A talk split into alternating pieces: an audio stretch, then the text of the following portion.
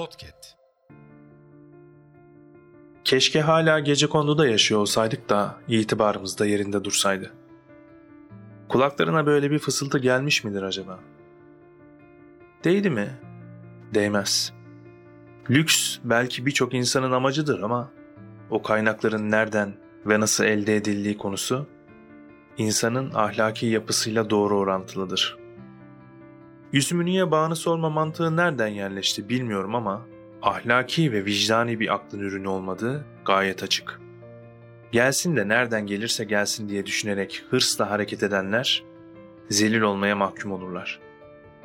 Sonunda parmaklıklarla arkadaş olmak zorunda kalırlar.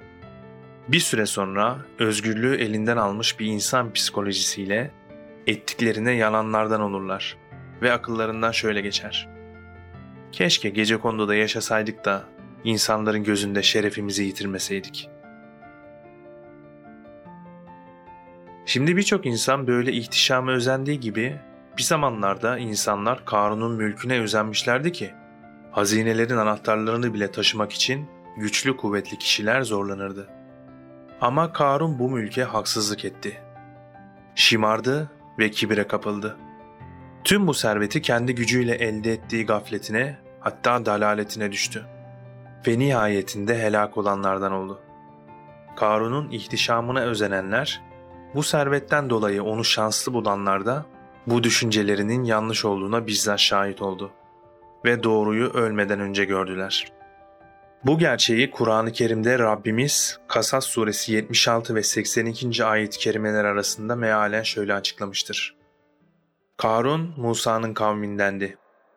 O gücüne dayanarak onlara haksızlık etmekteydi. Biz ona öyle hazineler vermiştik ki sadece anahtarlarını güçlü kuvvetli bir ekip bile zor taşırdı. Halkı ona şöyle demişti: sakın şımarma. Bil ki Allah şımarıkları sevmez. Allah'ın sana verdiğinden ahiret yurdunu kazanmaya bak ve dünyadan nasibini unutma. Allah sana ihsan ettiği gibi sen de insanlara ihsanda bulun.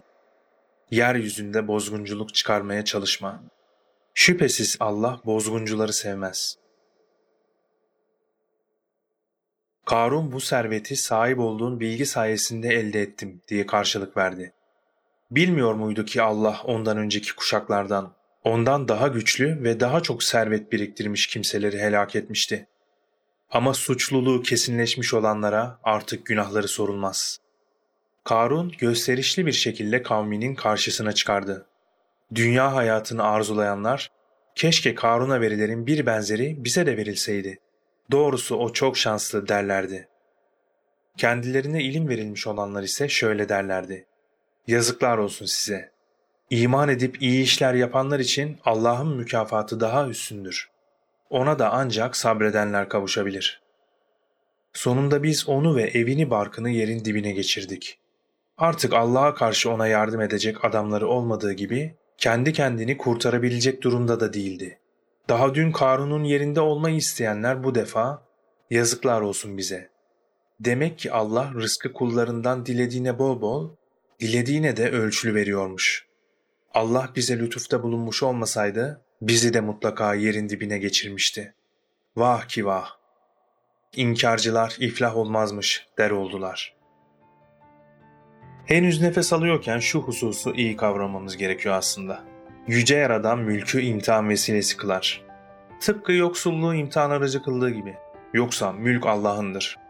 Yüce Allah sadece geçici olarak verir ve mülkü üzerinde kullarının tasarrufunun nasıl olacağına kendilerini de şahit tutar.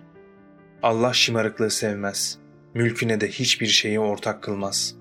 Gördüğünüz ne varsa O'nundur. Gözleriniz de dahil buna. Zenginlik sakıncalı değildir ama şımarıklık ve nankörlük kendi kuyusunu kazdırır insana. Yatırımın büyüğü ahiret için olmalıdır. Kalıcı ve hayırlı olan konak ahirettir. İşin özü ölüm kaçınılmaz bir geçiş noktası ve dünyada ahiretin köprüsüdür. Aklını kullananlar yaşamlarını dengeli bir sisteme oturtarak hem dünyalarını hem de ahiretlerini mamur ederler.